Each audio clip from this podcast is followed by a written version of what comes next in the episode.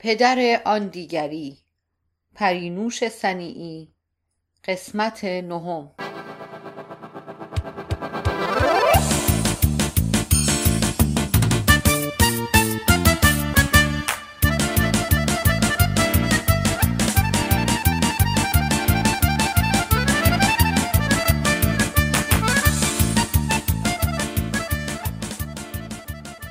فصل سی و چهار. اواسط بهار یک تلفن زندگی ما را به هم ریخت. مادر مانند دیوانه ها فریاد زد و گریه کرد. فتانه و فرشته به خانه ما آمدند به مادر آب قند دادند. پدر وسط روز به خانه برگشت. مادر با گریه گفت بابام بابام حالش بده من باید برم. پدر دست مادر را گرفت و گفت خیلی خوب حالا اینجوری نکن جلوی بچه ها فرشته جون بچه ها رو ممکنه ببری خونه خودتون؟ من دویدم و خودم را به پاهای مادر آویختم. مادر اعتنایی به من نکرد. پدر دستم را گرفت و به دست فرشته داد. فرشته نوازشم کرد و با وعده وعیدهای مختلف از در بیرون برد. فتان خانم هم شادی را در بغل گرفت و به خانه امو آمدیم. در خانه اموجان همه با هم پچ پچ می کردند. در گوشه و کنار می ایستادم و با دقت حرفهایشان را می شنیدم و اشارات را زیر نظر داشتم. فرشته گفت شما مطمئنی؟ مریم جون می گفت فقط حالش بده. خب به مریم اینجوری گفتن ولی به اداره ناصر آقا که تلفن کردن گفتن که تموم شده.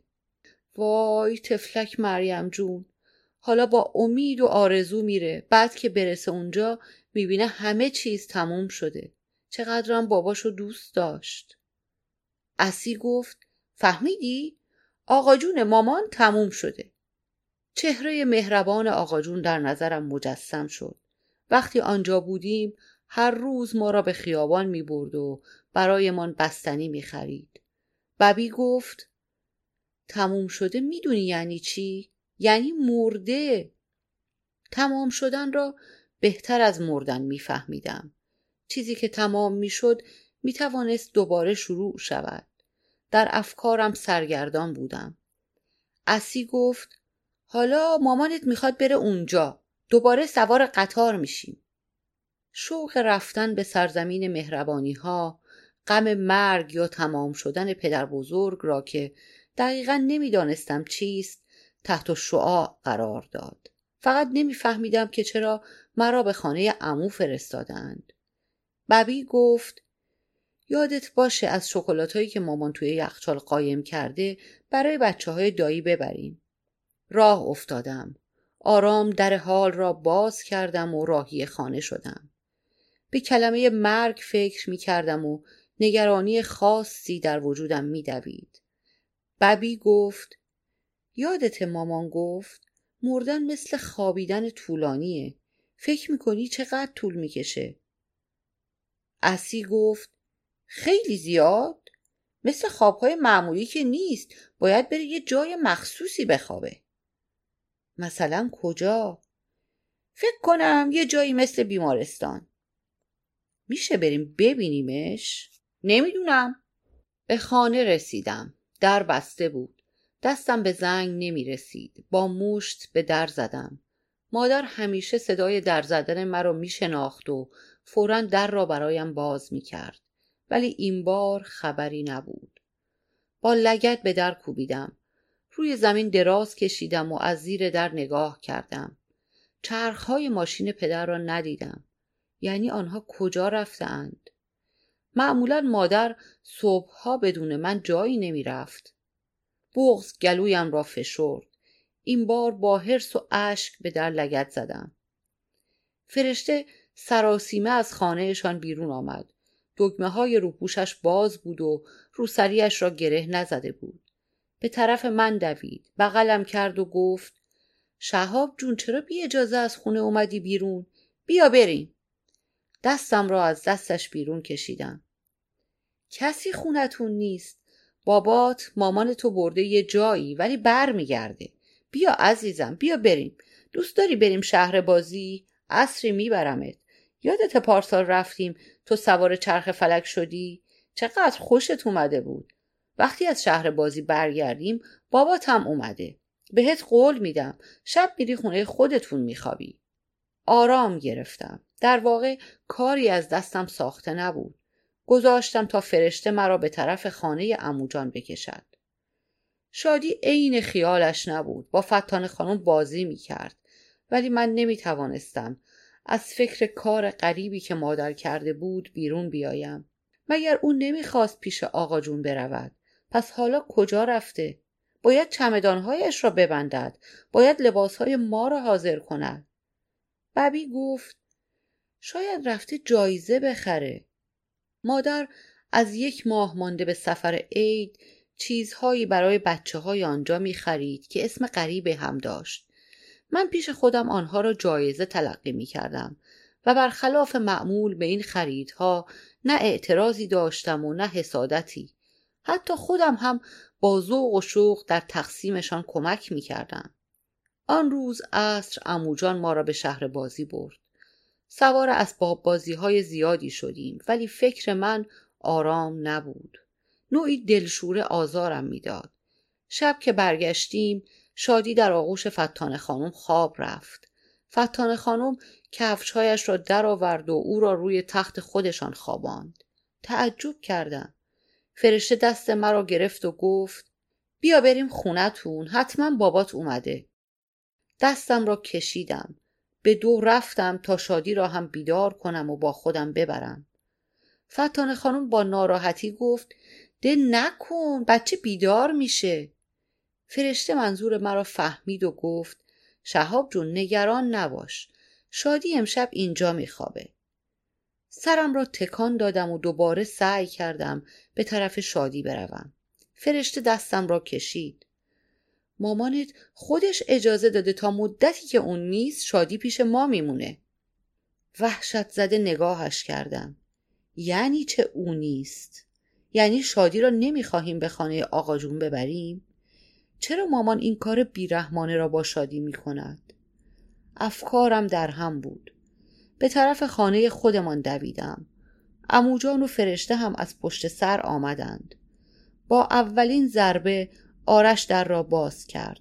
ماشین در حیات بود. پدر جلو آمد. من دویدم از زیر دستهای او به طرف خانه رفتم. حال آشپزخانه اتاق آرش در طبقه پایین را وارسی کردم.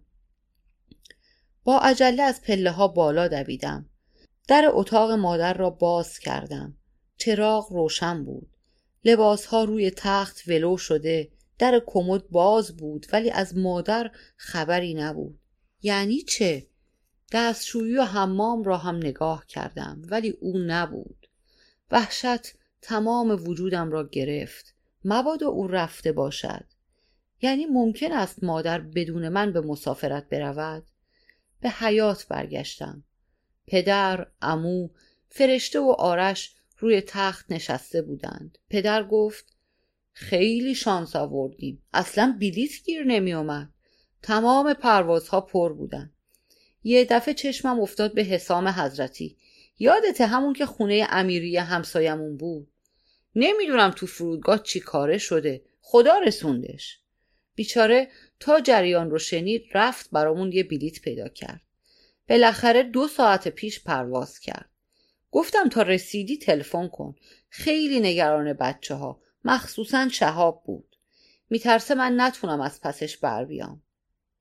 باور نمی کردم. یعنی مادر رفته و مرا به دست بابای آرش سپرده. مگر چنین چیزی امکان دارد؟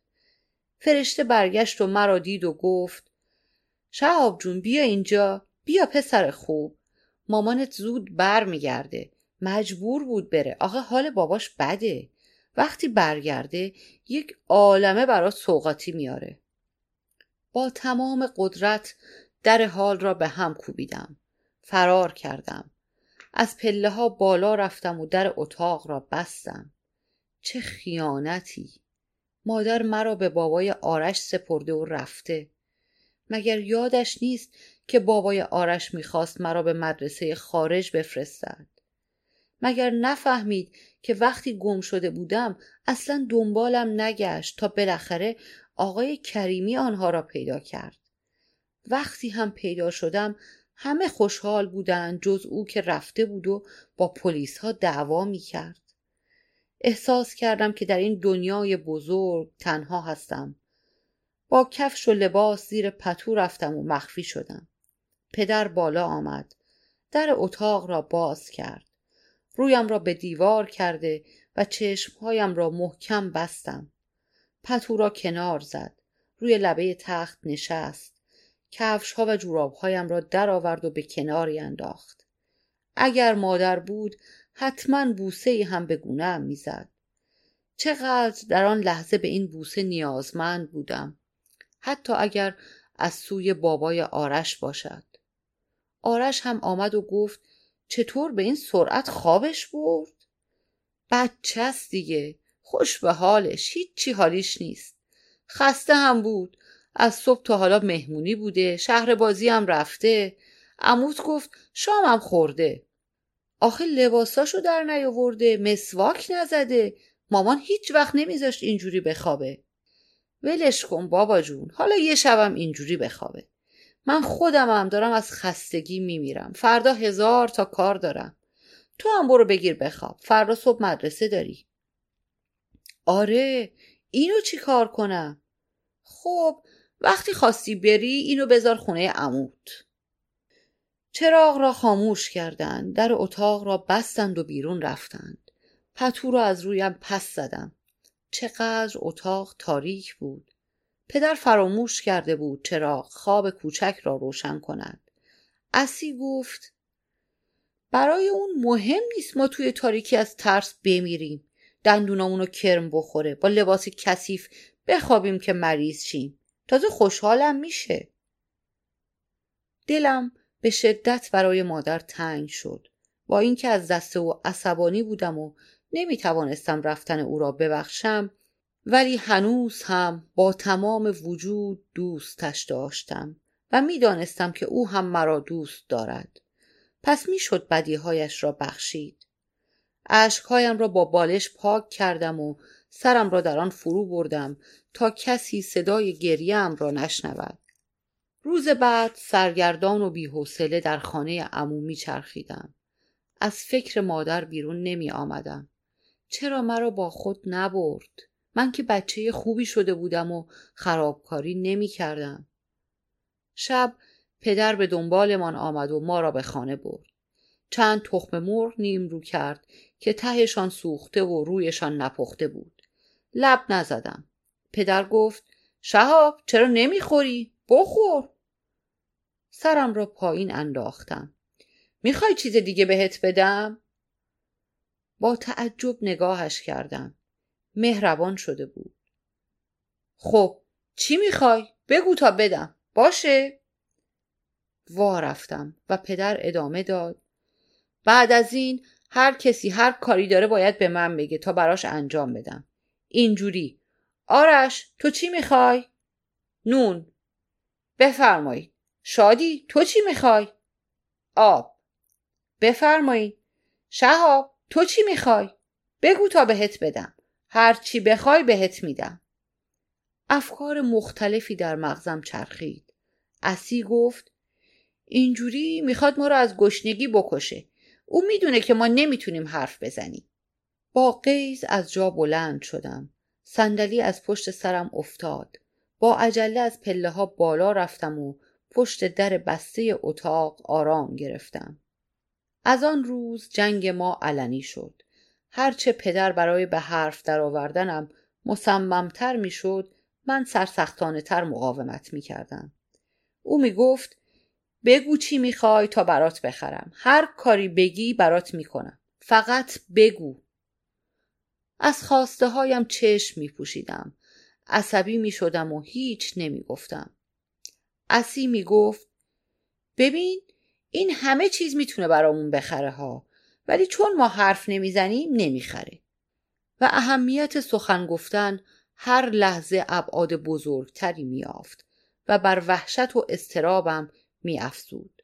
چهارمین شب غیبت مادر پدر ما را برای شام به ساندویچ فروشی قشنگی که به تازگی نزدیک منزلمان باز شده بود برد. من عاشق ساندویچ بودم. مدتی از غذاهای آن تعریف کرد و بعد گفت هر کسی بگه چی می‌خواد تا براش بخرم. آرش تو چی می‌خوای؟ همبرگر. شادی تو چی می‌خوای؟ همبلگل. آفرین. قلبم به شدت می‌زد. خیلی گرسنه بودم. بوی خوش همبرگر اشتهایم را تحریک می‌کرد. خب شهاب خان تو چی می‌خوای؟ متحیر و ناباور نگاهش کردم. یعنی او مرا اینجا آورده تا شاهد غذا خوردن بقیه باشم و گرسنه بمانم؟ بگو پسر جان بگو فقط یک کلمه بگو. هم برگر تا بهت بدم. نمی‌دونی چقدر خوشمزه است. با عصبانیت پشتم را به او کردم. بغز داشت خفه ام می خوردن با اشتهای مردم دهانم را آب انداخته بود. فقط بگو هم. من می‌فهمم چی می‌خوای و میرم می‌گیرم. لبهایم را بر هم فشردم. ببی گفت خب راست میگه یه علامتی بده که بفهمه تو چی می‌خوای. از کجا بدونه تو چی دوست داری؟ ببین چقدر خوشمزه است. یالا من خیلی گشنمه. با کمرویی و تردید به بچه ای که روی میز کناری نشسته بود اشاره کردم. پدر سعی کرد آرام باشد. ولی ته صدایش میلرزید. نه آقا اینجوری نمیشه. تو زبون داری می‌تونی هم حرف بزنی. دهنتو باز کن یه چیزی بگو. با ایما و اشاره قبول نیست. آرش میانه را گرفت. اه بابا مگه شما نشنیدین؟ شهاب الان گفت همبرگر. یواش گفت اما من شنیدم. براش همون همبرگر سفارش بدی فایده نداره باید بلند بگه تا منم بشنوم اسی گفت ببین آرش هم دلش برای ما سوخت ولی اون دلش نمیسوزه اگر از گرسنگی بمیری من باهاش حرف نمی‌زنی همین حرف ها و حرکات قفل زبانم را دم به دم محکمتر می کرد. پدر خودش را ناشیانه بر سر دوراهی قرار می‌داد. نه دلش می آمد مرا گرسنه نگه دارد و نمی توانست حرفش را به این سادگی پس بگیرد. با بد اخلاقی بلند شد رفت و برای همه غذا گرفت. شکست خورده همبرگر مرا جلویم انداخت و گفت بگیر تو هم کوفت کن. بغز راه گلویم را بسته بود. با چشمانی اشکالود همبرگر را به سختی فرو دادم. روز جمعه پدر مژده داد که با همکارانش قرار گذاشته و می‌خواهد ما را به پارک بزرگی نزدیک کوه ها ببرد. فرشته شادی را به خانه خودشان برد. حمام کرد، لباس پوشاند و موهایش را با روبانهای زرد در دو طرف گوشش بست. آرش خودش حمام کرد و لباس پوشید. پدر به ناچار مرا با خود به زیر دوش برد. تند و تند سر و تنم را شست. یاد حمام کردن با آقای کریمی افتادم. چقدر بازی کردیم و خندیدیم. حمام های مادر هم دلنشین بود. دستهایش هنگام شستن حالت نوازش داشت. وقتی تمیز می شدم زیر گردنم را می بوسید و می گفت به به بوس تمیزی چقدر خوشمزم هست دلم برای مادر پر کشید.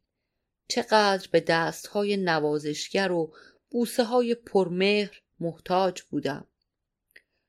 پارک بزرگ و زیبا بود. برگ های تازه درآمده سبزی لطیفی داشتند. بعضی درختها ارغوانی بودند. نور زرد و شفاف خورشید گرمی مطبوعی داشت. گلهای بنفشه و شببو فضا را اطراگین می کرد و من غرق در این رنگها هوای بهاری را بو می کردم. در کنار استخر پارک به دوستان پدر رسیدیم. سه مرد، یک زن و پنج بچه پرسر و صدا در سنین مختلف دورمان را گرفتند. مردها در عین حال که با پدر صمیمی بودند خیلی به او احترام میگذاشتند. وقتی یکی از آنها بی اختیار گفت بله آقای رئیس فهمیدم که پدر در اداره رئیس آنهاست. پدر با افتخار آرش را معرفی کرد و گفت این آرشه که براتون تعریف کردم. ماشالله شاگرد اوله. تمام نمرهاش بیست. به زودی اسمشو توی برندگان المپیاد ریاضی فیزیکی می‌بینین. اینم دخترم شادی بلبل زبون ماست. سه سال و نیمشه. من کناری ایستادم. با کنجکاوی منتظر بودم ببینم پدر در مورد من چه می‌گوید. پدر با زرنگی به اطراف نگاه کرد. یه شهاب هم دارم. مثل این بود که بگه یه سگ هم دارم. همین جاهاست. مطمئن بودم می‌داند که پشت سرش ایستادم ولی مخصوصا بر نمیگشت. خب آبدی بچه های تو کدومان دیگر بقیه حرفهایشان را نشنیدم از جمع فاصله گرفتم خانومی که همسر یکی از همکاران پدر بود کنارم آمد و گفت چرا مامانت نیومده پسر جون؟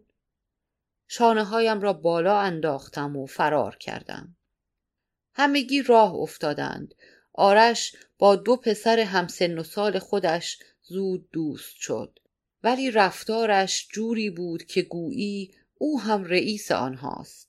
شادی به سرعت تمام هوش و حواس خانمی را که با ما بود متوجه شیرین زبانی های خود کرد. پدر با بقیه مشغول صحبت در مورد مسائل اداری شدند. من فراموش شده و تنها با فاصله چند متر به دنبالشان می‌رفتم. چقدر جای مادر خالی بود. قدری که راه رفتیم احساس کردم که باید به دستشویی بروم. پدر در این مدت حتی یک بار از من نپرسیده بود که آیا نیاز به دستشویی رفتن دارم یا نه. صبح هم آنقدر عجله کرد که هول شدم و نتوانستم کارم را انجام دهم. نمی‌دانستم چه کنم. چیزهایی در اندرونم به حرکت درآمده فشار شدیدی ایجاد می کردند. تحمل کردم. فشار کمتر شد. چند قدم که رفتم با شدت بیشتری هجوم آورد. به خود پیچیدم. چاره ای نبود. به سرعت خود را به پدر رساندم. دستش را گرفتم و همان گونه که به مادر نگاه می کردم و او بلافاصله به مشکلم پی می برد به صورت پدر خیره شدم. پدر در حال حرف زدن نگاهی متعجب به من انداخت و به گفتگویش ادامه داد. دستش را کشیدم. با عصبانیت دستش را بیرون آورد و گفت چته بچه؟ چرا اینجوری می‌کنی؟ تو هم مثل بقیه برو بازی کن. دستم را روی شکمم گذاشتم و ملتمسانه نگاهش کردم. دوست پدر گفت لابد گرسنه است. پسر چاقی که در تمام این مدت با پدرش راه می‌رفت گفت منم گشنمه خیلی راه اومدیم الان براشون از اینجا نوشابه و کیک می‌خرم و با دو به طرف بوفه رفت. فشار به حدی شده بود که چشمانم میسوخت و گوشهایم صدا می‌داد. پایم را به زمین کوبیدم. دستم را روی شکمم گذاشتم. پدر مشغول حرف زدن بود. کیک و نوشابه ها آمدند. اولین کیک را به دست من داد. فشار غیر قابل تحمل شده بود. نمی‌دانستم چرا بزرگترها انقدر خنگ هستند. کیک را پرتاب کردم. همه حیرت زده به من خیره شدند. پدر چشم قره رفت و لبهایش را بر هم فشرد. بازویم را گرفت و در حالی که فشار می‌داد با صدای آهسته که دیگران نشنوند گفت پدر سوخت باز چته؟ می‌خوای آبروی منو ببری؟ چقدر از آبروریزی میترسد. چقدر بیخودی به اینها پوز می‌دهد. برای یک لحظه عضلات منقبض شده ام را رها کردم. آبی گرم پاهایم را خیس کرد و از پاچه شلوارم بیرون آمد و به دنبال آن بوی نامطبوعی در اطراف پخش شد. شلوارم سنگین شده بود. همه با تعجب نگاهم می کردند. رنگ پدر ابتدا زرد شد و بعد قرمز و کبود. خانم دوست پدر گفت وای خدا مرگم بده خودشو کثیف کرد. پدر آنچنان دست پاچه بود که نمی‌دانست چه باید بکند. خودش را جمع و جور کرد ولی نمی توانست عصبانیتش را مهار بزند. دست مرا با نفرت کشید. خانم گفت توالت اون طرفه. و به جهت مقابل اشاره کرد. پشت سرمان خطی از کسافت و بوی نامطبوع باقی می ماند و هر کس که از کنارمان میگذشت اخمهایش را در هم می‌کشید. بینیش را می‌گرفت و با حیرت نگاهمان می‌کرد. پدر آب را با فشار روی پاهایم گرفت. حاضر نبود به من دست بزند. بی اختیار ناسزا می گفت چند بار هم محکم به پس کلم کوبید. واقعا از شدت ناراحتی در حال انفجار بود و من احساس آرامش غریبی داشتم. جسمن و روحن تخلیه شده بودم.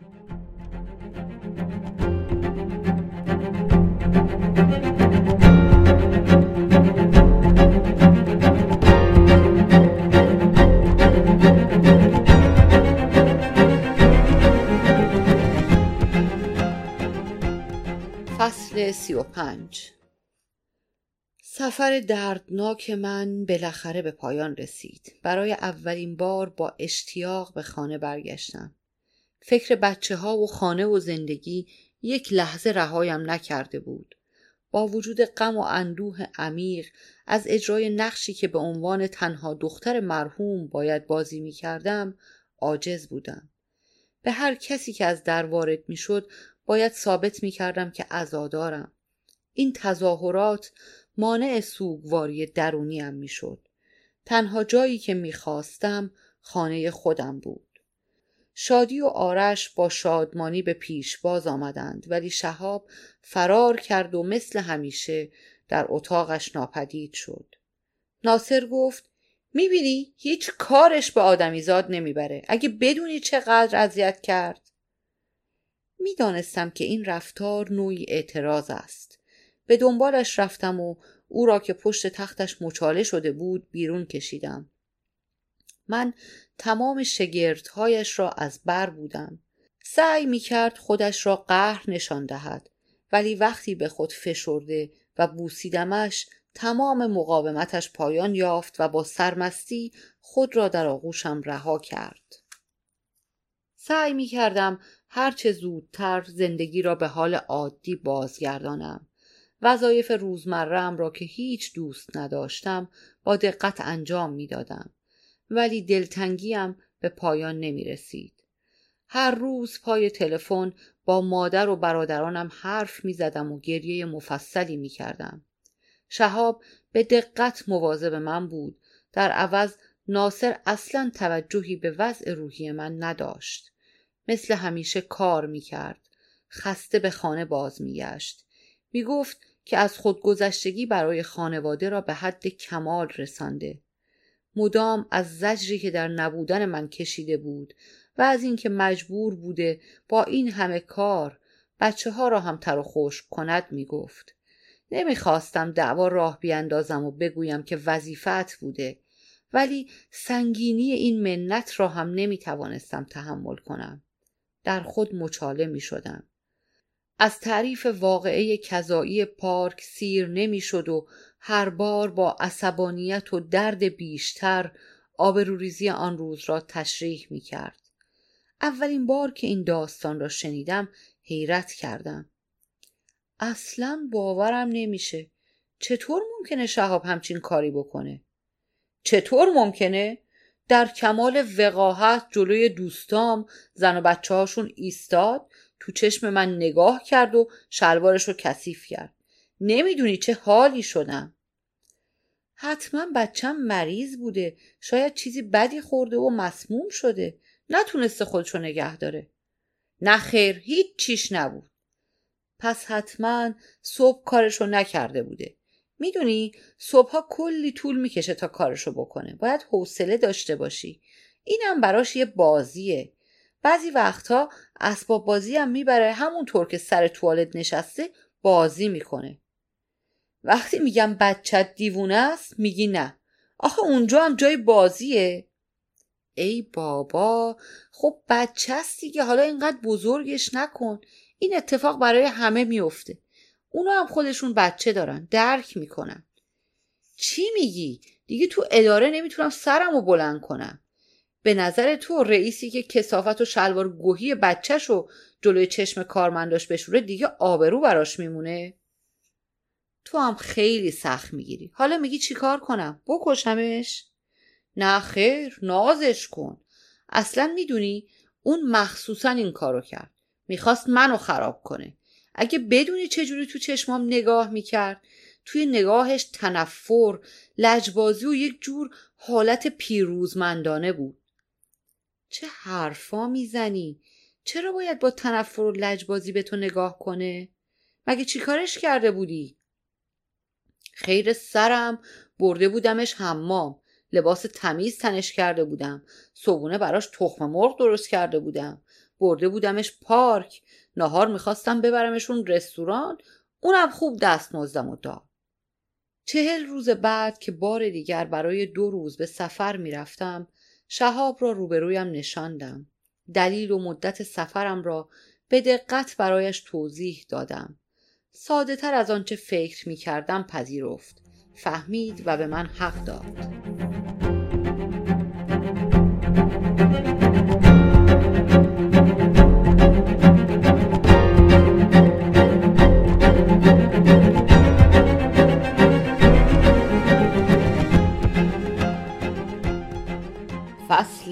سی و شش.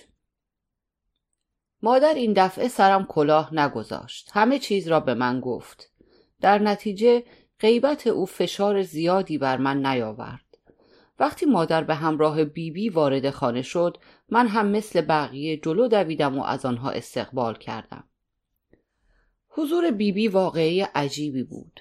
همیشه ما بودیم که به خانه آنها می رفتیم. به خاطر نمی آوردم که بیبی بی هم به خانه ما آمده باشد لباس، چهره، مدل روسری، طرز حرف زدن او که در شهر خودشان آن همه جذاب و دلفریب بود با اینجا ناهماهنگی داشت و خود بیبی بی بیش از همه این موضوع را می‌دانست. به نوعی اعتماد به نفسش را از دست داده بود. آن زن توانا که در آنجا به همه دستور می‌داد در اینجا محجوبانه رفتار می کرد. وقتی مادر بزرگ با آن همه فیس و افاده امه ها فتان خانم و بقیه برای دیدن و سرسلامتی به بیبی بی آمدند او بیشتر معذب شد خصوصا که مادر بزرگ در مورد روسری او ایالواری پسرش و خرج زیاد مهمان حرفهای نیشداری زد اسی گفت کاش یه آجر دیگه داشتیم به سرش می‌زدیم. پدر برای اولین بار در عمرش درست حرف زد. خانم به ما افتخار دادن که تشریف آوردن. نمی‌دونین ما وقتی میریم پیششون چقدر به ما محبت می‌کنن.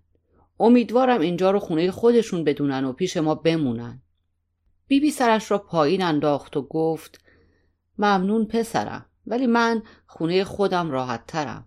حالا هم به زور مریم اومدم. هرچی بهش گفتم اینجا هم دکتر هست. همینجا میرم دکتر. زیر بار نرفت و گفت باید بیای تهرون. خودم ببرمت پیش دکتر متخصص. حالا مثل اینکه شنبه وقت داده. تو هم قربون دستت. برای یک شنبه برام بلیت بگیر. برگردم. مادر با جدیت گفت دیگه چی؟ این همه زحمت کشیدم که هنوز نیامده برگردی؟ ابدا. مگه من می‌ذارم؟ اولا که قرار بوده شما این تابستون پیش ما بمونین. ثانیا وقتی رفتیم دکتر هزار جور آزمایش و عکس میده که باید انجام بدین که خودش کلی وقت می‌خواد. یعنی چی که می‌خوام برگردم؟ بالاخره منم حقی دارم. بدین ترتیب بیبی بی مدتی میهمان ما شد. در هفته چند بار برای دکتر آزمایشگاه و غیره با مادر از خونه بیرون می‌رفت. در سایر مواقع حضوری ناپیدا در جوار زندگی ما داشت. مغموم تنها و افسرده به نظر می رسید این همان بیبی نبود که من می شناختم مادر هر وقت بیکار می شد کنار او می نشست با هم از آقا جون صحبت می کردند و آرام آرام اشک می ریختند اغلب چنان در زوایای خانه کز می کرد که وجودش را فراموش می کردم پس از واقعه پارک خصومت من و پدر علنی شد. هر دو با احتیاط از کنار هم میگذشتیم. مثل دو رقیب به هم نگاه می کردیم و هر لحظه منتظر زخمی از جانب دشمن بودیم. یک روز پدر از اداره که آمد گفت مدیر کلمون آقای اربابی از مکه برگشته و روز جمعه همه بچه های اداره رو برای نهار به باغش دعوت کرده. می‌خواد چلو کباب بده. و با صدای آهسته رو به مادر کرد و ادامه داد. احتمالا همون روز منو هم به عنوان معاون معرفی می‌کنه. اسی گفت آخ جون چلو کباب! آب دهانم را فرو دادم و با اشتیاق منتظر روز جمعه شدم. سه روز تمام با مادر در خیابانها به دنبال کادوی مناسب برای آقای مدیر گشتیم. بالاخره هر دو از یک شیرینی خوری بزرگ زیبا و گران قیمت خوشمان آمد. با غرور آن را در آغوش گرفتم و به منزل آوردم. خیلی دلم می‌خواست روز جمعه زودتر بیاید چون اولا میهمانی در باغ چیزی نبود که مدام برای ما اتفاق بیفتد. ثانیا می‌خواستم از این فرصت استفاده کنم. آنقدر بچه خوبی باشم که مادر بفهمد ماجرای پارک که پدر این همه در مورد آن صحبت می کند تقصیر من نبوده است. روز موعود خوشحال و قبراق زودتر از معمول بیدار شدم. دست و رویم را شستم. شلوار کوتاه و بلوز سبزی که رنگ لباس سربازها بود و مادر آن را تازه خریده بود پوشیدم. موهایم را شانه زدم و از پله ها پایین آمدم. بقیه هنوز برای صبحانه حاضر نشده بودند. بیبی بی تنها در آشپزخانه بود. با تعجب نگاهم کرد. به به چه گل پسر خوب و تمیزی. امروز تو شاگرد اولی. زودتر از همه حاضر شدی. خندیدم. مثل اینکه خیلی خوشحالی امروز مهمونی توی باغ دعوت داری. حق داری خوشحال باشی. با اشتها صبحانه خوردم. بقیه هم آمدند. مادر میز صبحانه را که دید به بیبی بی گفت چرا شما زحمت کشیدی؟ دستتون درد نکنه. ما امروز همه خواب موندیم. دیرم شده. بیبی بی نگاهی خندان به من کرد و گفت بجز این کاکلزری که از صبح سحر بیداره. همه کاراشو کرده صبونش هم خورده. دستشویی رفته فقط منتظر شما هاست ببین چقدر خوشگل شده. با ورود پدر و شادی آشپزخانه شلوغ شد. مادر آرش را صدا کرد. برای همه چای ریخت و مشغول خوردن صبحانه شدند. پدر گفت زود باشین حاضر شین من ساعت ده سر جاده با بچه ها قرار گذاشتم من به حال آمدم جلوی تلویزیون نشستم از اینکه قبل از آنها آماده شده بودم احساس آرامش و برتری می کردم. همه در حال دویدن بودند. آرش به دنبال بلوزش میگشت. فریاد زد مامان بلوز آبیه کجاست؟ حالا یه چیز دیگه بپوش. اه نه من همونو می‌خوام. اون کثیف بود انداختم توی لباس چرکا. کم کم همه حاضر شدند. شادی بلوز و شلوار سفید و قرمز خوشگلی پوشیده و موهایش را دوم اسبی کرده بود. آرش با قرقر بالاخره آمد. پدر ماشین را از حیات بیرون برد و بعد برای بردن کیفی که جا مانده بود به خانه برگشت. ما به طرف ماشین دویدیم. من کنار پنجره جا گرفتم. حقم بود. زودتر از همه حاضر شده بودم. مادر جلوی در به بیبی گفت مادر ببخشیدا سعی می‌کنم زود برگردیم همه چیزم توی یخچال داریم بیبی دستش را بلند کرد و برای ما تکان داد پدر با عجله خود را به ماشین رساند قبل از اینکه در جای راننده بنشیند داخل ماشین را نگاه کرد و مثل برق گرفته ها تکان خورد با اعتراض گفت تو کجا میای؟ با عصبانیت به طرف مادر که هنوز با بیبی بی حرف می‌زد رفت و گفت مریم این کجا میاد؟ مگه قرار نبود اینو بفرستی خونه اموش؟ ناباورانه نگاهش کردم. می‌دانستم دشمن من است ولی نه تا این حد. گناه داره بچه بذار بیا چیکار به تو داره؟ یعنی چی که بیاد؟ قبلا بهت گفته بودم. من خیلی با اینا رو در وایسی دارم. مثل اون دفعه نیست که فقط بچه های خودمون باشن. تمام اداره هستن. امروز برای من روز مهمیه. اگه یه کسافتکاری یا آبروریزی دیگه را بندازه چی؟ من دیگه نمی‌تونم سرم رو بلند کنم. حالا که حاضر شده نمیشه نبریمش. من خودم چارچشمی موازه بشم. نه خیر خانوم من از روز اول به تو گفتم. قرار بود یه برنامه برای این بچه بچینی. مخصوصا نکردی که منو در مقابل عمل انجام شده قرار بدی. ولی این تو بمیری دیگه از اون تو بمیری ها نیست. من با این بچه اصلا امنیت ندارم. همش باید شرمنده باشم. هی توضیح بدم که این چرا اینجوریه چرا حرف نمی‌زنه چرا خنگه. دوستم ندارم کسی با دلسوزی نگام کنه. بعدم برام نقطه ضعف درست کنن و دست بگیرن. چه نقطه ضعفی؟ این مزخرفات چیه میگی؟ پس چی که نقطه ضعفه؟ تو که خبر نداری. چند وقت پیش کرمانی همون مستخدمه که حالا عضو انجمن اسلامیه و همه کار است می‌گفت کسایی که به خدا و پیغمبر ایمان ندارن بچهشون عقب افتاده میشه. حالا تو این موقعیت می‌خوای مهر بیدینی هم به هم بزنن؟ غلط کرده مرتی که احمق. این حرفا فقط از یه ذهن بیمار و عقب مونده در میاد تو چرا بهش گوش میدی؟ به جای اینکه بزنی تو دهنش به حرف مفتش اهمیت میدی؟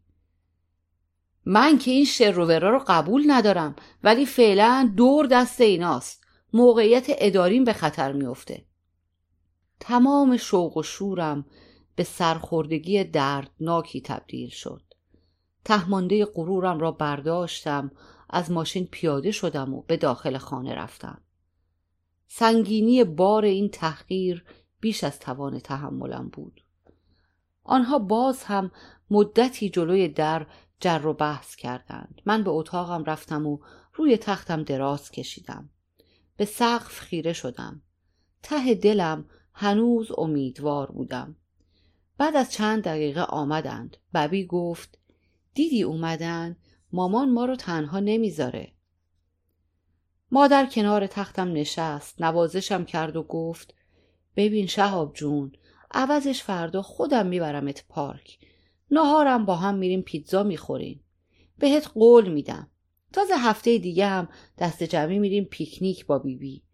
مگه نه ناصر؟ قول دادی یا؟ آره هفته دیگه خودمون با بیبی بی میریم پارک. بهت قول میدم. تازه خانم من می‌خوام یه دوچرخه هم براش بخرم. وای راست میگی؟ خوش به حالش. معلومی که راست میگم. دوچرخش قرمزه. حالا پسر خوبی باش و پیش بیبی بی بمون. ما هم زود برمیگردیم. مادر صورتم را بوسید. ناراحت نباش پسرم. عوضش فردا با بابا میری دوچرخه می‌خری. خوش به حالت. کاشکی می‌شد منم امروز نمی‌رفتم.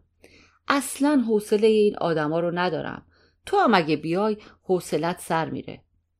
خب خانم پاشو بریم دیگه دیر شد. مادر با تعنی از روی تخت بلند شد. با قصه نگاهم کرد و از در بیرون رفت. ازش بدم آمد. چرا حقم را نگرفت؟ چقدر ضعیف و تو خور شده. صدای حرکت ماشین آخرین بارقه های امید را نیز در دلم خاموش کرد. به پشت پنجره دویدم. گوشه ای از ماشین را دیدم که از سر خیابان پیچید و ناپدید شد. آنها مرا نبردند. هنوز باورم نمی‌شد. دندانهایم را از خشم بر هم فشردم و با پشت دست اشکهایم را از روی گونه پاک کردم. اسی گفت مردشور هرچی دوچرخه قرمز ببره. داشتم دیوانه می شدم. خود را به اتاق خواب پدر و مادر رساندم ولی در اتاق قفل بود. مدتی به در لگت زدم و مشت کوبیدم ولی فایده نداشت. بیبی لنگ لنگان بالا آمد و مرا با خود پایین برد. مدام برایم حرف می‌زد و قصه می‌گفت ولی من حتی یک کلمه از حرفهایش را نمیشنیدم. افکار سیاه انتقام تمام هوش و حواسم را گرفته بود. چه باید می کردم که هم وزن ظلمی باشد که بر من روا داشتند و نیش حرفهایی را که شنیدم از قلبم بیرون بکشد. اسی گفت میکشمشون.